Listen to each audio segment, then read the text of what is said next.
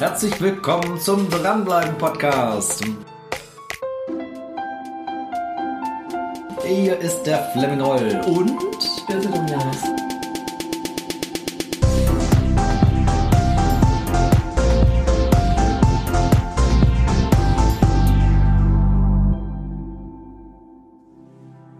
Hallo Birte. Schön, dass du wieder Zeit findest, dass ich dich mit Fragen bombardieren kann und dass ich versuche, einen tollen Podcast zu machen. versuchen wir mal einen tollen Podcast zu Ja, machen. versuchen wir das mal. Ja. Was wollen wir genau versuchen?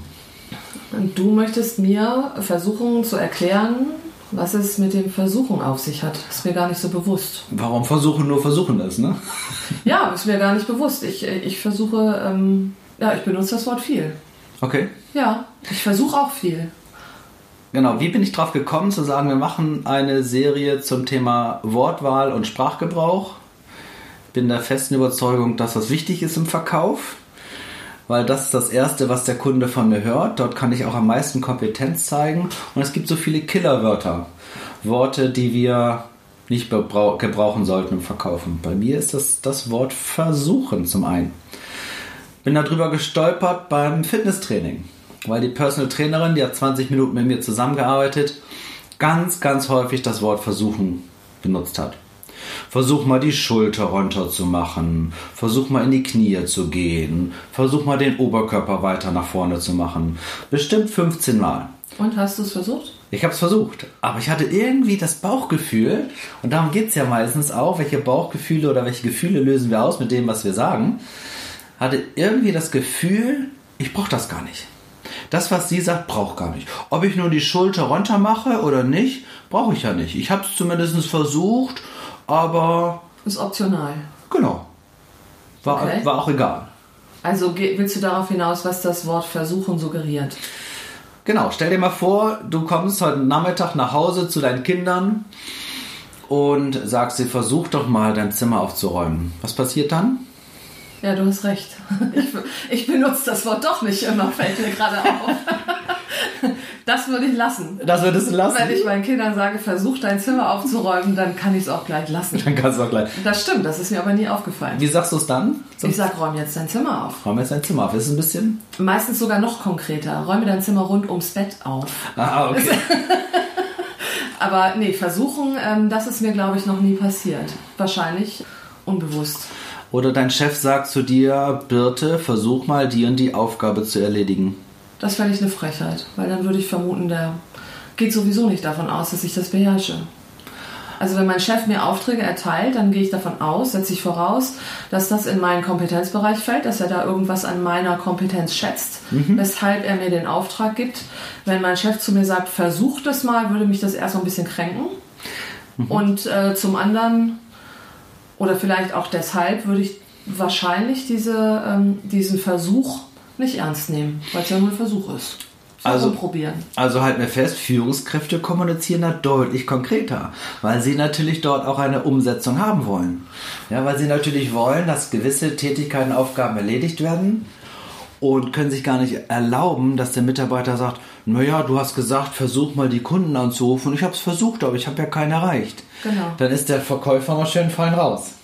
Ja, ist super. Es ist ganz entspannt. Ein Auftrag mit dem, also der Auftrag, etwas zu versuchen, ist ähm, keine große Herausforderung. Und ich als Verkäufer, und das ist auch der Tipp an euch, liebe Zuhörer, bin auch nicht damit zufrieden, wenn ich zum Kunden sage, versuchen Sie mal das Angebot anzuschauen und versuchen Sie mal nächste Woche anzurufen.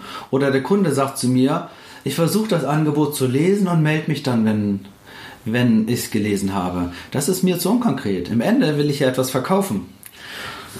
Das heißt, wenn, wenn der Auftrag ähm, das Versuchen beinhaltet, ist es kein konkreter Auftrag. So ja. fühlt sich das für mich jetzt gerade an. Ich habe keinen Handlungsauftrag. Genau, es ist auch, ich gebe die Erlaubnis zum Scheitern. Ich gebe die Erlaubnis zum Scheitern, indem ich sage, ich, wenn ich zu dir sage, versuch mal äh, die und die Aufgabe zu erledigen, erlaube ich dir, du musst es ja nicht. Ja, sehr charmant. Genau. Lädt ein zum Ausruhen. Und darauf solltet ihr mal achten in der nächsten Woche. Wie häufig benutzt ihr das Wort versuchen? Geht es auch konkreter? Dann versucht es mal. Ich werde das versuchen zu zu schauen, wie oft ähm, ich das, äh, ich vielleicht meine Kommunikation hätte klarer gestalten können, wenn ich dieses Wörtchen versuchen nicht ähm, benutzt hätte. Und ich bin mal gespannt, ob ich mich nächstes Mal traue, dir das zu erzählen. Und achtet aber auch drauf, wie häufig der Kunde das Wort versuchen benutzt. Weil wenn er sagt, ich versuche dran zu denken oder ich versuche mich bei ihm zu melden, dann will er sich ein Türchen offen halten. Aber wenn der Kunde nur etwas versucht, werde ich erstmal in eine Warteposition geschoben. Und da möchte ich ja nicht sein. Ich möchte ja wirklich auch wissen, woran ich bin beim Kunden. Und möchte nicht in einer Haltefunktion festgehalten werden, sondern möchte schon wissen, ist das was, ist das nichts? Wenn das nichts ist, warum nicht? Können wir noch äh, nacharbeiten, das Angebot? Also das Wort versuchen ermöglicht dir das Scheitern. Viel Erfolg beim Dranbleiben, viel Erfolg beim Nicht-Versuchen. Euch eine schöne Woche, sagen wir an dieser bis Stelle. nächstes Mal. Bis dann. Tschüss. Tschüss. Erst einmal möchte ich ein herzliches Dankeschön sagen, dass du dir diesen Podcast angehört hast. Und als Verkäufer und als künftiger Dranbleiber empfehle ich natürlich, diese Serie zu abonnieren. Weil nur wenn du regelmäßigen Content bekommst, dich im Verkauf weiterbildest und auch neue Informationen bekommst, um besser zu werden, wirst du zum klassischen Dranbleiber. Wenn euch diese Serie gefallen hat, freuen wir uns natürlich über eine 5-Sterne-Bewertung.